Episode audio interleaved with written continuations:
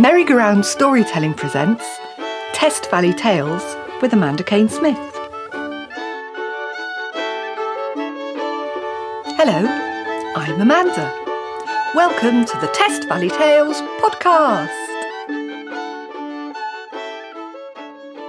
This podcast features the stories from my illustrated book called Test Valley Tales. Each week, I'll be telling a traditional story based in a real location in the beautiful borough of Test Valley, which, if you're not from round here, is in Hampshire, in England, in the UK. All the stories are different, but they are all magical in one way or another. So, whether you're curious about strange looking dragons or magical wish giving fish, enchanted trees, or even spooky ghost legends, I'm sure there'll be a tale here for everyone. And if you're listening locally, I hope you may want to go out and explore the place the story is set, and maybe see if you can find some of the things I refer to there. I can't promise you'll meet any of the magical creatures, but if you do come across any, please say hello from me. Well, I think it's time to get on with this week's tale. So, make yourselves comfortable, and I will set the scene. This tale is a magical tale, and it's called The Wandering Tree of Danebury Ring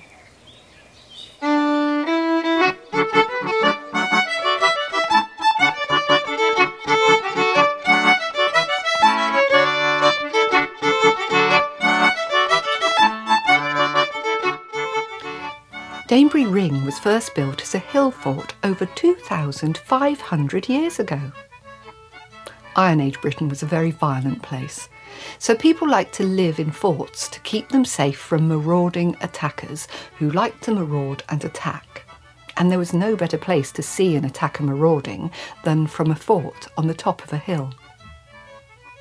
Nowadays, it's difficult to imagine its violent past as you walk up the hill to take in the view which stretches for miles in all directions. Around the fort itself, there is a wood. It's a wonderful circular wood created out of beech trees and yews. A perfect spot for woodland games and exploring, or just sitting in the shade on a hot summer's day. I love to walk around Danebury's ramparts and look down at the grass in its centre. I wonder about the secrets it holds and how it's been different things to different people since those original inhabitants left. It was even used as a huge rabbit warren at one point, with its very own warrener employed to look after them. Now that's a sight I would love to have seen. Imagine all those rabbits hopping about inside the ring. Then, in the 16th century, a royal charter was granted for it to be used as a site for a rural fair. And that is where our story takes us on a very hot day in late July, as John, the farm labourer, had just finished work having been given the afternoon off to go to the fair. Little did he suspect the strange and unusual things that were about to happen to him.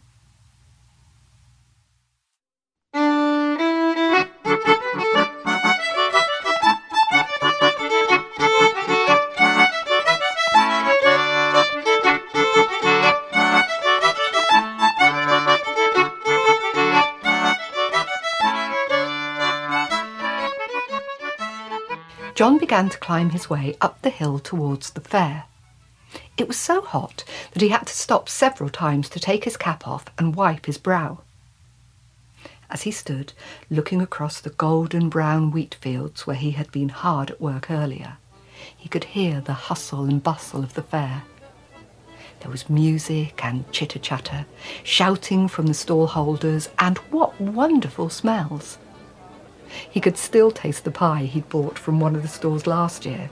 It had been delicious, and he definitely wanted to buy one of those again this year. John put his cap back on and felt a thrill of excitement as he finished his climb up the steep hill and entered the fair. It was crowded with people, and there was so much to see that John hardly knew where to begin. His senses felt overloaded as he listened to the merchants who'd made their way from all over Europe, shouting from their stalls in all kinds of accents and languages he didn't understand. You could buy almost anything at a fair, from sheep and spices to perfume and peacocks. Maybe I'll wander round the stalls, he thought. Or I could watch the jugglers, or better still, perhaps I'll just start by finding that pie stall. Suddenly, a bell rang announcing a play was about to begin. John loved a good play. They were always full of funny characters, and John loved a good laugh.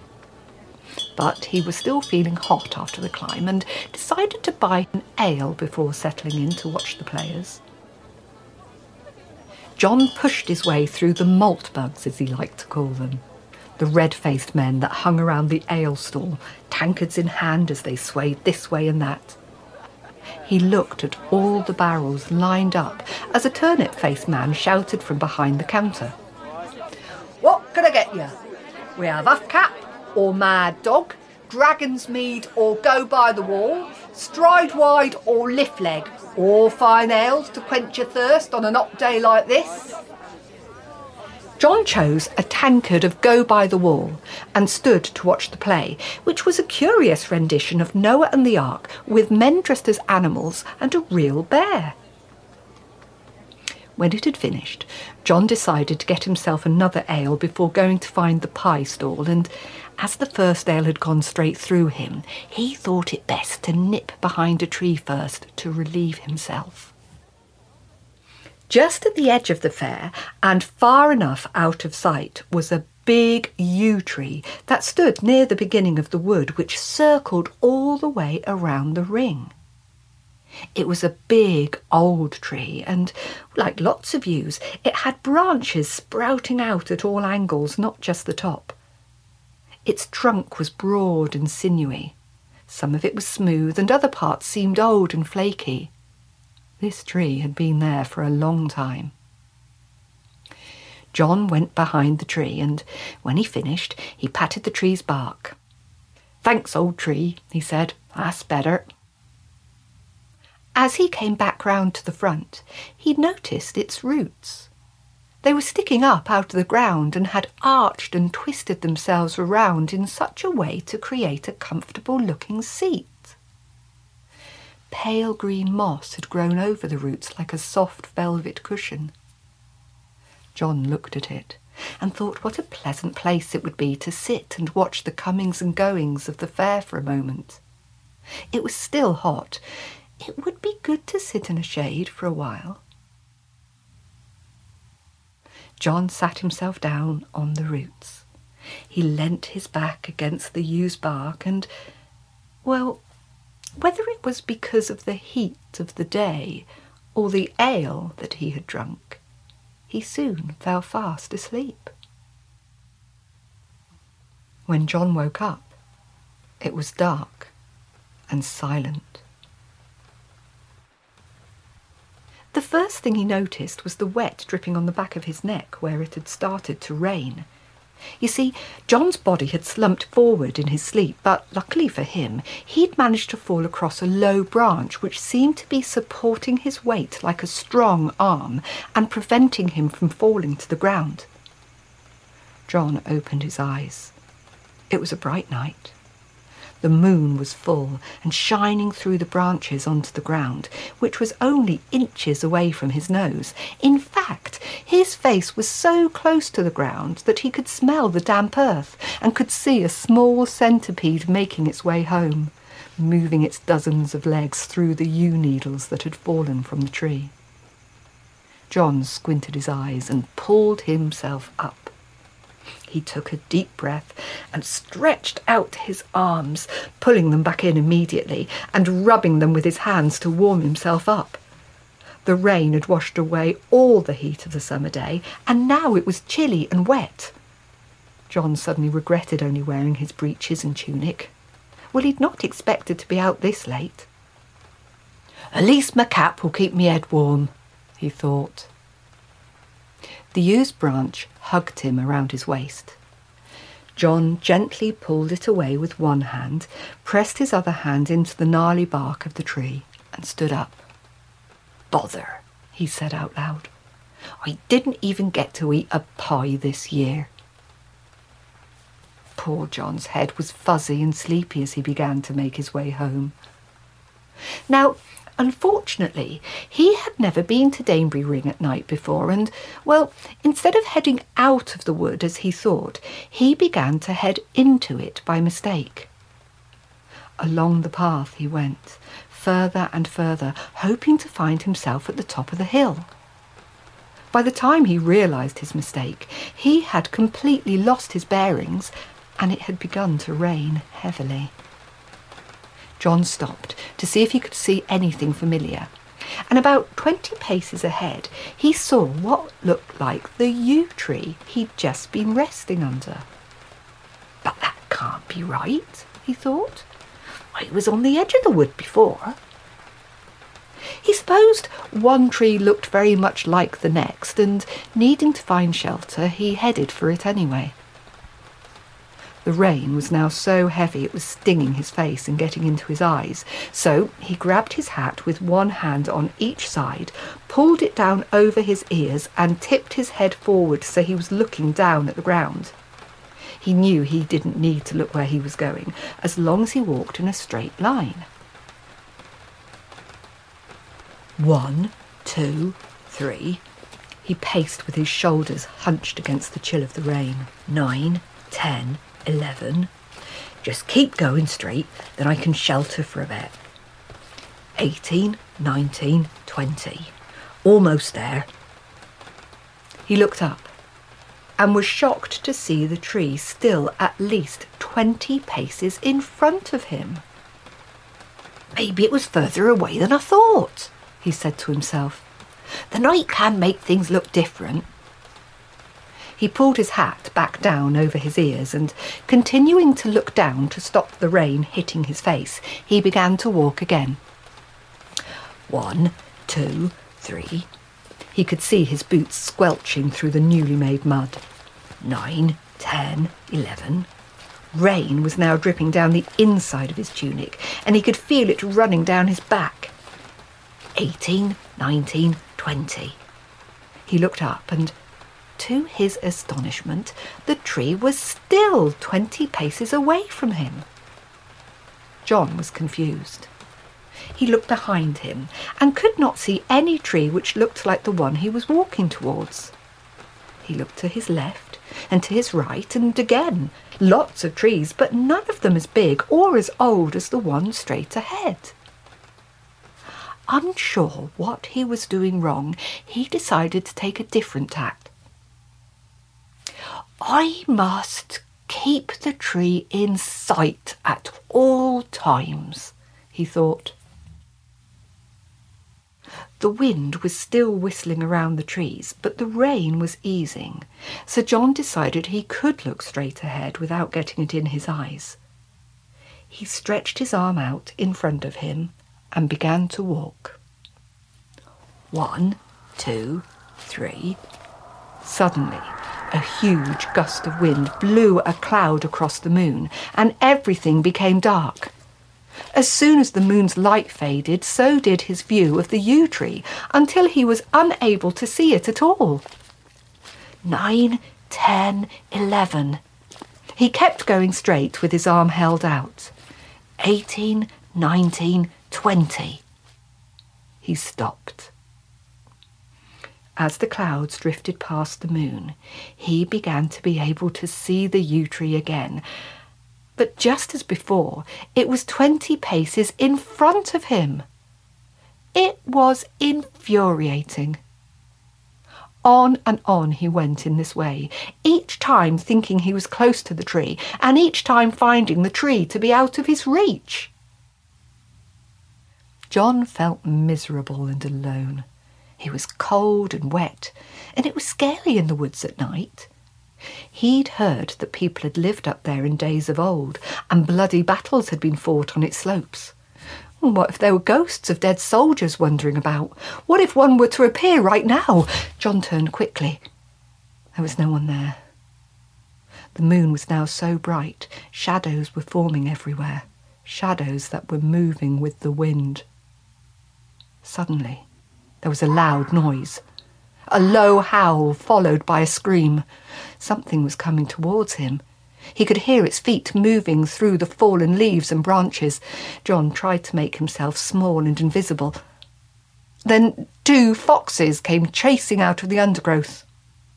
Both foxes stopped for a moment and stared at him as he crouched on the ground. John imagined them like the people of old, wearing fur with bright eyes, hunting in the woods at night. Maybe they've come to gather some yew wood to make a crossbow, he smiled to himself. Then, as quickly as they had appeared, they were gone, scarpering away back into the darkness. John looked ahead, and there was the yew tree, twenty paces in front. The wind was now blowing fiercely through the wood, and the tree's branches were swaying from side to side. It looked like it was waving. It was like a giant centipede standing upright and waving all its legs in the air. John rubbed his eyes. First the foxes, now this. The night is playing tricks on me. I only think it's waving because I saw that centipede when I woke up just now. He rubbed his eyes again, and when he opened them, the tree had gone. John had had enough. His heart was racing. He needed to find a way out. He began to run. He ran and ran, tripping and stumbling, but never stopping. Finally, he made his way out the other side of the wood. He stopped. He caught his breath and was relieved to see he was back at the top of the hill where he had begun. I've been all the way around, he chuckled to himself. The wind was finally settling down and the rain had stopped. The moon was shining brightly above him. Everything felt a little calmer. John sat down. He looked out into the darkness at the stillness of the night, and there, in the distance, he could see the little twinkling lights of the farm. Time to go home, he thought. He took his hat off and wiped the rain from his face with his tunic. He put his hat back on and was about to go when something tapped him on his shoulder. Terrified, John jumped to his feet. He spun round. There, looming over him, was the yew tree like a great giant with unruly hair. That was fun, whispered the yew tree. Fancy going round again?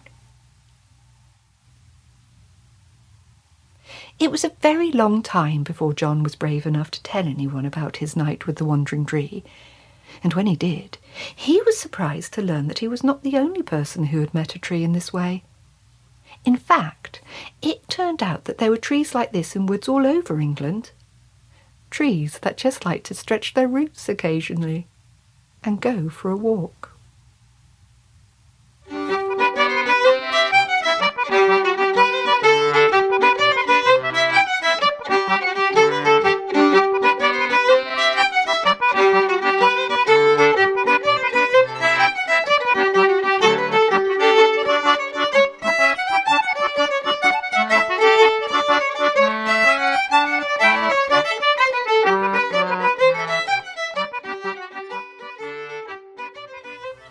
I'd love to go for a walk with a tree.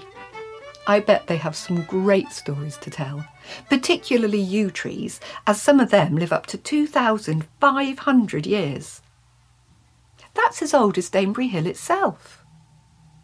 There's even one in Defynnog in Wales, which is claimed to be 5,000 years old. And if that's true, well, I bet that one has a tale or two to tell.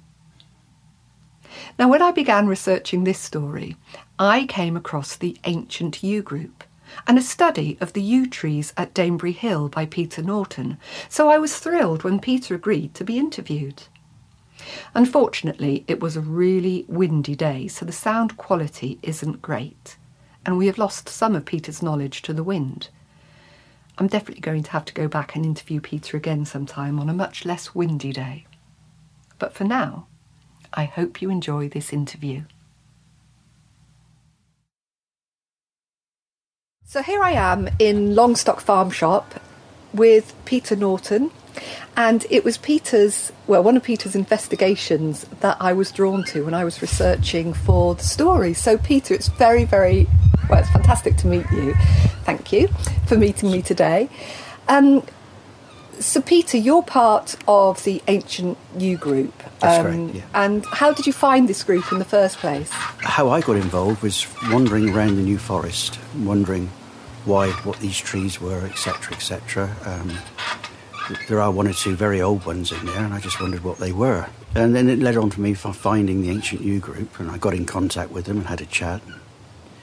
And then I went out and started doing my own research into.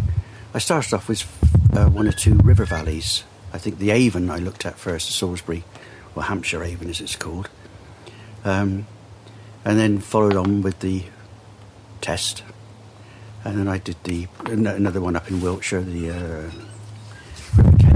such like. And from there, I moved on to churchyards. What is it about yews that fascinated you? Don't know their shape, yeah, texture, their um, supposed stories, you know, folklore and such like. Um, why were they in churchyards? Because you travel around, don't you? And you go and you look at all the different yews, and you you're, you're very into the science behind them and their history. Am I right in thinking that lots of churchyards are built around yew trees? So what? It's a bit chicken or egg. What came first, the churchyard or the yew tree? And, and why are why do they have this association? How long have you got? Trying to boil it down, it follows on from. Um, ancient tribes moving across from Europe. If you can imagine, I mean, we were covered in trees at one time, apart from Salisbury Plain, we're told. The whole of the rest of the area was covered in trees, trees got chopped down. Some remained, became meeting points. They were evergreen. Oh, uh, yes. Because yeah. so if you were going to meet somewhere, you would meet at the tree that was always green. And from there, there, there would probably be a wise man, and you know, then along came Christianity. So their religious places grew up round where people always were. How old are yew trees, or how old can they be? If if humans stay out the way, yeah, all right, just leave them alone, it can be timeless, I suppose. How old would a yew tree have to be to be an ancient well, yew? Well, according to ourselves, the Ancient Yew Group, yeah, um, anything from 800 to 1,000 years it would be. Gosh. I'm interested. At, with I thought with trees you can you age them by the rings. You can't measure the inside because most of them hollow, which is caused by a brown rot. If you look in some old yew trees, you'll find brown cubical rot. Right. It, it just it will just flake out. You, you can pull it out. But that's this fungus which is in there, but it doesn't touch the outside. but what the yew does, it recognises this and it then sends roots out. Yeah. From the break of crown, so you've got the tall trunk, say it's eight foot. Yeah. From that, where the crown breaks off. Yeah. The tree will then send a root down, which eats on what's left, taking the nutrients, what's left, goes on down into the ground and reroots itself. Okay, it's just one of its methods of reproduction. It has three. And that one's why it's it's associated with the tree of life because it's there's, it's, it's, con- it's continuous. Yeah, yeah. Okay. So but you also have male and female trees. Yeah. Now this is something I'm hoping that in a minute we're going to be able to go up to Danebury yeah. and have a look at the tree. It might be um, a little bit windy up there, but in, in, in, in the spring when the male trees give off their pollen, it can be like a dust storm. A fascinating fact is that the females will receive that, and hopefully, you know, and uh, and, and, and, you'll get the um, the fruits forming. But if there's an area which has more male trees than females, a male tree can decide to be both sexes and will actually turn one of its branches into a female. Oh, how fantastic! How it knows, we don't know. Or does it do it for some other reason? Or is it because there's such a, a vast array of male trees around, but it will actually turn itself, turn part of itself into a female tree. Gosh, that's, that's, that's absolutely amazing, isn't it? So, gosh, Yeah, I know. It, it goes on. so Peter, shall we go and have a little look up there? Uh, have a little look up at Yep, Danebury. okay, yep. See if we can find the tree, and hopefully you will be able to tell me whether Okay. it's a male or female.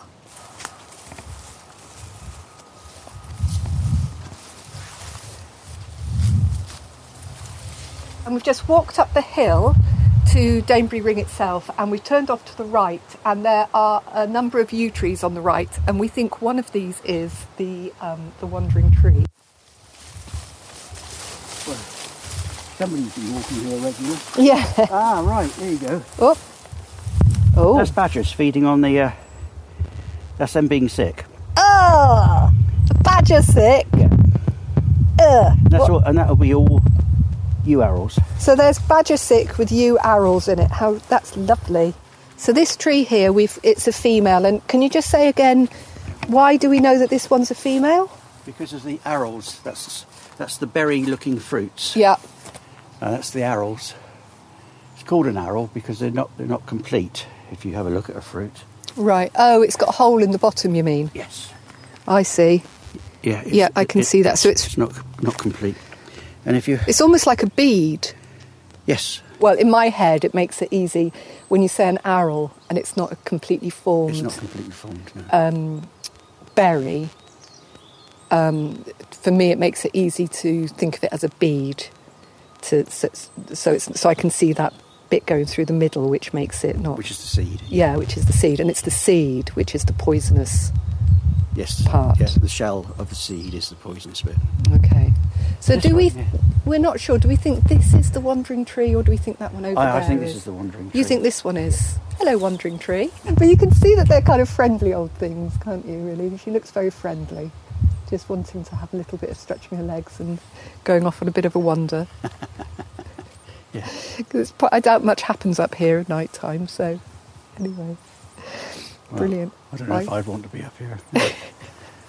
I'll leave that bit of research to somebody else. Yeah. If people wanted to find out about yews and the ancient yew group, you've you've got a website, haven't you? Yes. So you could just go on. Ancient Yew Group, and it says contact a yew expert, and uh, you just uh, and, and there's an email address. Fantastic, because it seems that you've got lots and lots of different people who know different things about the There's yews. so- eleven of us, I believe. Right. That's all. There's only eleven of us. Um, So, any questions people so have? any questions? Um, we'll try and answer. It's so beautiful up here. Thank you so much, Peter, for meeting me today and telling me all this fascinating stuff about the yew trees. And, well, we think this could be the Wandering Yew, but actually, it might even be that one over there. I think people could come up here and, and make up their own mind um, which one it is.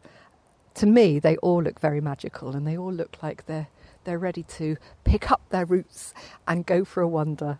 Um, anyway, it's been really great. Thank you so much. Well, that's it for this episode.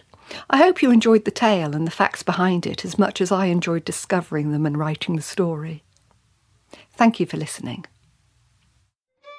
Test Valley Tales is an Arts Council funded project and part of Test Valley Arts Foundation Borough of Culture legacy projects.